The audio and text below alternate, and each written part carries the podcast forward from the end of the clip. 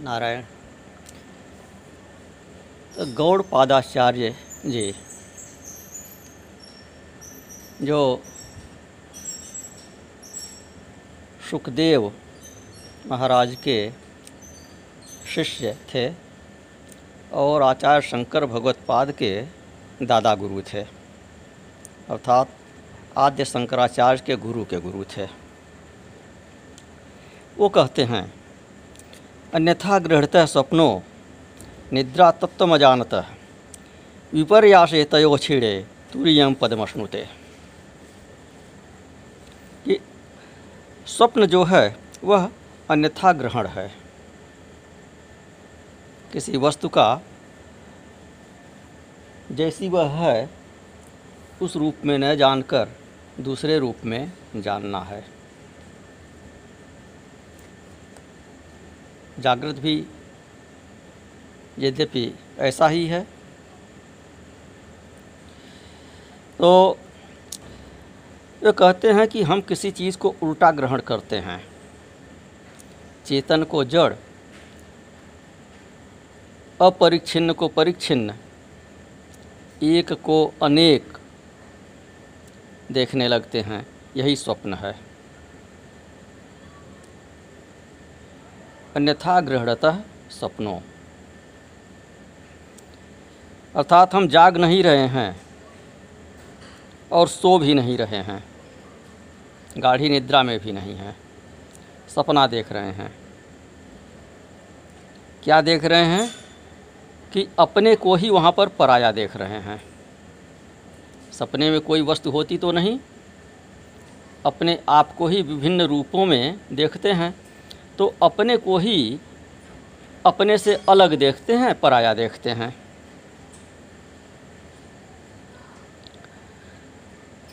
तो फिर कहे, निद्रा तत्व में जानता है निद्रा में क्या है कि कुछ भी नहीं जानते हैं जब, स्वप्न भी नहीं देखते हैं तो उसे निद्रा कहते हैं।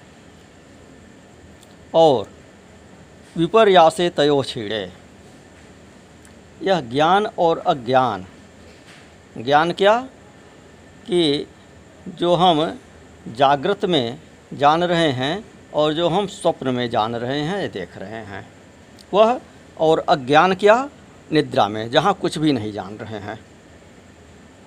तो यह ज्ञान और अज्ञान, अर्थात अन्यथा ग्रहण रूप, भ्रांति, इसे ज्ञान कहे। जागृत और स्वप्न में चीज़ों को जो विपरीत देख रहे हैं या न होते हुए भी चीज़ों को देख रहे हैं, वह भ्रांत ज्ञान, यह अन्यथा ग्रहण है। और जब कुछ भी नहीं जान रहे हैं तो वह अज्ञान है। यह दोनों का विपर्यास जब छीड़ हो जाता है, अर्थात यह न मेरे हैं, न मैं यह हूँ। जब यह ज्ञान हो जाए कि स्वप्न में जो देखा, वह मेरा नहीं था और न वह मैं था। जागने पर पता ही चल जाता है कि वहाँ पर कुछ भी नहीं था। वह सब चीज़ें मेरी नहीं थीं और वह सब चीज़ें मैं नहीं था। न वह चीज़ें सच्ची थीं तो वही। भाव जब जागृत में हो जाता है, वही बोध जब जागृत में हो जाता है कि जागृत में भी जो चीज़ें हम देख रहे हैं, यह मेरी नहीं है। जो चीज़ें हम देख रहे हैं, यह मैं नहीं हूँ। मैं इनसे अलग हूँ, केवल दृष्टा हूँ। तो वही तुरीय पद है। ऐसा बोध जब हो जाता है, तब तुरीय की प्राप्ति हो जाती है। अर्थात मैं तुरीय ही हूँ, यह ज्ञान हो जाता है। अन्यथा ग्रहण और अग्रहण। इन दो अवस्था में समूची सृष्टि का वर्णन कर दिया। अन्यथा ग्रहण, अर्थात जागृत, जिसे विश्व कहा और उसके अभिमानी को वैश्वानर कहा और स्वप्न, जिसे तेजस कहा। तो यह दोनों अन्यथा ग्रहण हो गया और सुषुप्ति, या जिसे योग शास्त्र में निद्रा कहा गया, वह अग्रहण हो गया। अर्थात वहाँ कुछ भी नहीं जानते हैं, कुछ भी ग्रहण नहीं करते हैं। बस यही इतना। यह सारा का सारा संसार है, यही समूची सृष्टि है। और आत्मा क्या है? इसको देखने वाला, इससे अलग।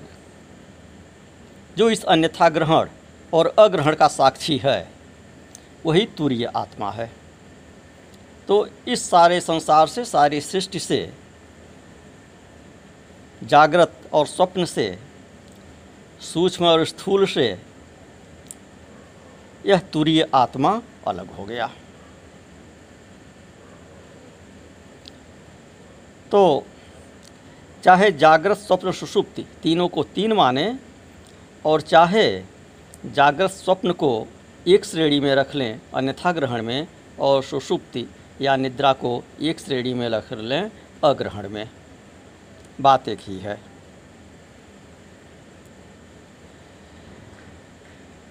एक दृष्ट सृष्टिवाद है और एक आभासवाद है।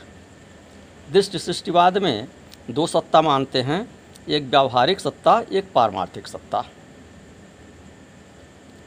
तो व्यावहारिक सत्ता में जागृत है, जागृत के जो हम कार्य व्यवहार करते हैं, और पारमार्थिक सत्ता आत्मतत्व है। और आभासवाद में दो, तीन सत्ता मानते हैं, व्यावहारिक सत्ता, प्रातिभाषिक सत्ता और पारमार्थिक सत्ता। तो व्यावहारिक सत्ता जिसमें कार्य व्यवहार करते हैं, यह हो गया। और प्रातिभाषिक सत्ता में स्वप्न आ गया और पारमार्थिक सत्ता में आत्मतत्व आ गया। प्रातिभाषिक सत्ता में स्वप्न और सुसुप्ति आ गया, पारमार्थिक सत्ता में तूर्य पद आ गया, आत्मतत्व आ गया। तो इसलिए त्रिस्वरूपीय स्थानेशु तीनों जगहों पर अर्थात जागृत स्थान, स्वप्न स्थान और सुसुप्त स्थान। इनमें तत्व को न जानना, यह बात सामान्य है, कामन है। कि तत्व को जागने पर भी नहीं जान रहे हैं, तत्व को सोने में भी नहीं जान रहे हैं, स्वप्न में भी नहीं जान रहे हैं, तत्व को गाढ़ निद्रा में भी नहीं जान रहे हैं। गाढ़ निद्रा भी अज्ञान का आनंद है। स्वप्न में तो सिद्ध ही है कि वहाँ कोई वस्तु नहीं होती है। बिना हुए ही सृष्टि का निर्माण करके देख लेते हैं। और जागृत में भी जो देख रहे हैं तो उसमें अन्यथा ग्रहण है। चीज़ें जैसी हैं, जो तत्व है उसे नहीं जान रहे हैं, दूसरे रूप में जान रहे हैं। तो तत्व को न जानना इन तीनों में समान समान है। तो जिस वस्तु का जो सार है, जिसके बिना वह वस्तु नहीं रह सकती, वही उसका तत्व कहा जाता है। तत्व क्या है? कि जिसके बिना जो न रहे। अर्थात अधिष्ठान।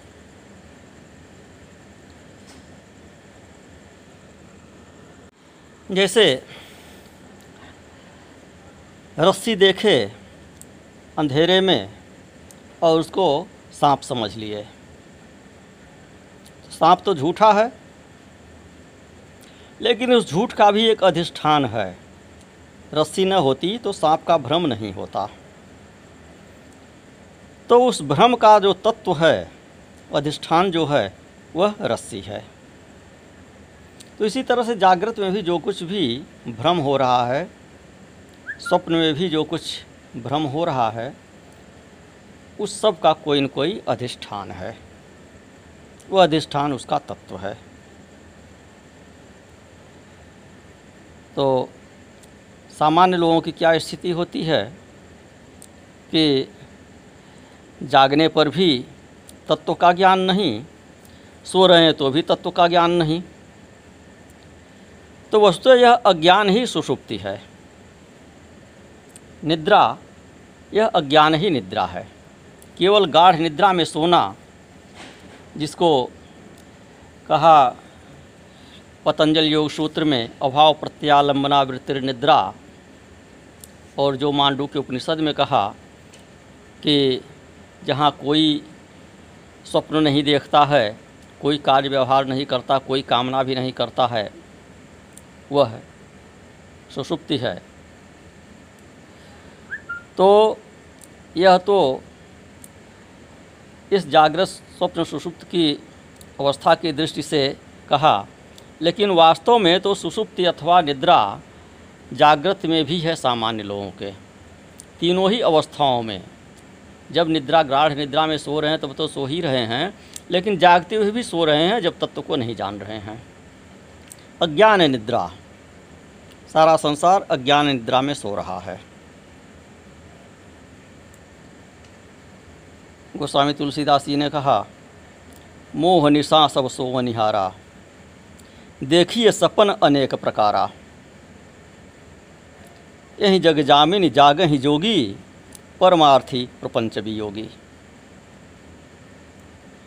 जानिए तब ही जीव जग जागा, जब सब विषय विलास विरागा। तो गोस्वामी तुलसीदास जी कहते हैं कि सभी मोह निशा में सो रहे हैं। अनेक प्रकार के स्वप्न देख रहे हैं। तो जो आप प्रतिदिन बिस्तर में सोते हुए स्वप्न देखते हैं, वह तो देखते ही हैं, लेकिन यह जागृत भी जो आप कल्पना कर रहे हैं, तमाम चीज़ें जो एकत्र कर रहे हैं, तमाम इच्छाएँ पाल रहे हैं, उन इच्छाओं की पूर्ति के लिए प्रयास कर रहे हैं। अपने पराये का भेद किए हुए पड़े हैं, कंपटीशन में लगे हुए हैं तो यह सब क्या है? मोह निशा है। यह भी रात्रि है। मोह रात्रि है ये। और आप इसमें सो रहे हैं।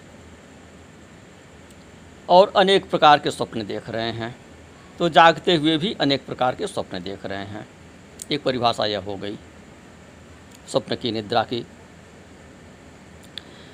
तो फिर कहते हैं कि यह जग जामिन जाग ही जोगी, परमार्थी प्रपंच भी योगी। जाग कौन रहा है? योगी जाग रहा है। योगी कौन है?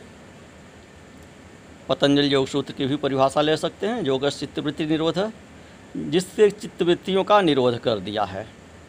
जिसने चित्तवृत्तियों पर नियंत्रण पा लिया, जिसने मन पर नियंत्रण पा लिया है, वह योगी है। तो वही केवल जाग रहा है, जिसकी चित्तवृत्तियाँ वश में हैं, जिसका मन अपने वश में है, केवल वही जाग रहा है। क्योंकि वह परमार्थी है, प्रपंच वियोगी है। वह परम सत्ता का ध्यान करता है। परमार्थ अर्थात ब्रह्म चिंतन में वह लीन रहता है ब्रह्म स्वरूप रहता है और प्रपंच वियोगी। यह जो जगत का प्रपंच है इससे दूर रहता है। इससे विरक्त रहता है। फिर कहे, जानिए तब ही जीव जग जागा, जब सब विषय विलास विरागा। कि जागा हुआ कब कहेंगे इस जीव को? जब समस्त प्रकार की विषय वासनाओं से वैराग्य हो जाए, तब तो उसे जागृत कहेंगे। तो वस्तु यह अज्ञान ही निद्रा है, अज्ञान ही सुसुप्ति है। और अन्य शब्द सुसुप्ति का विलास है। तो इस तरह से जागना क्या है? तत्व को समझना ही जागना है। और जागृत स्वप्न सुषुप्ति में तत्व को नहीं समझते हैं तो इसलिए अज्ञान तीनों में ही समान है। जैसे स्वप्न है, वैसे ही सुषुप्ति है और वैसे ही जागृत है, क्योंकि तीनों में अज्ञान एक समान है।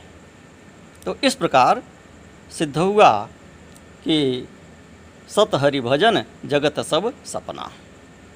यह जागृत भी स्वप्न के ही समान है।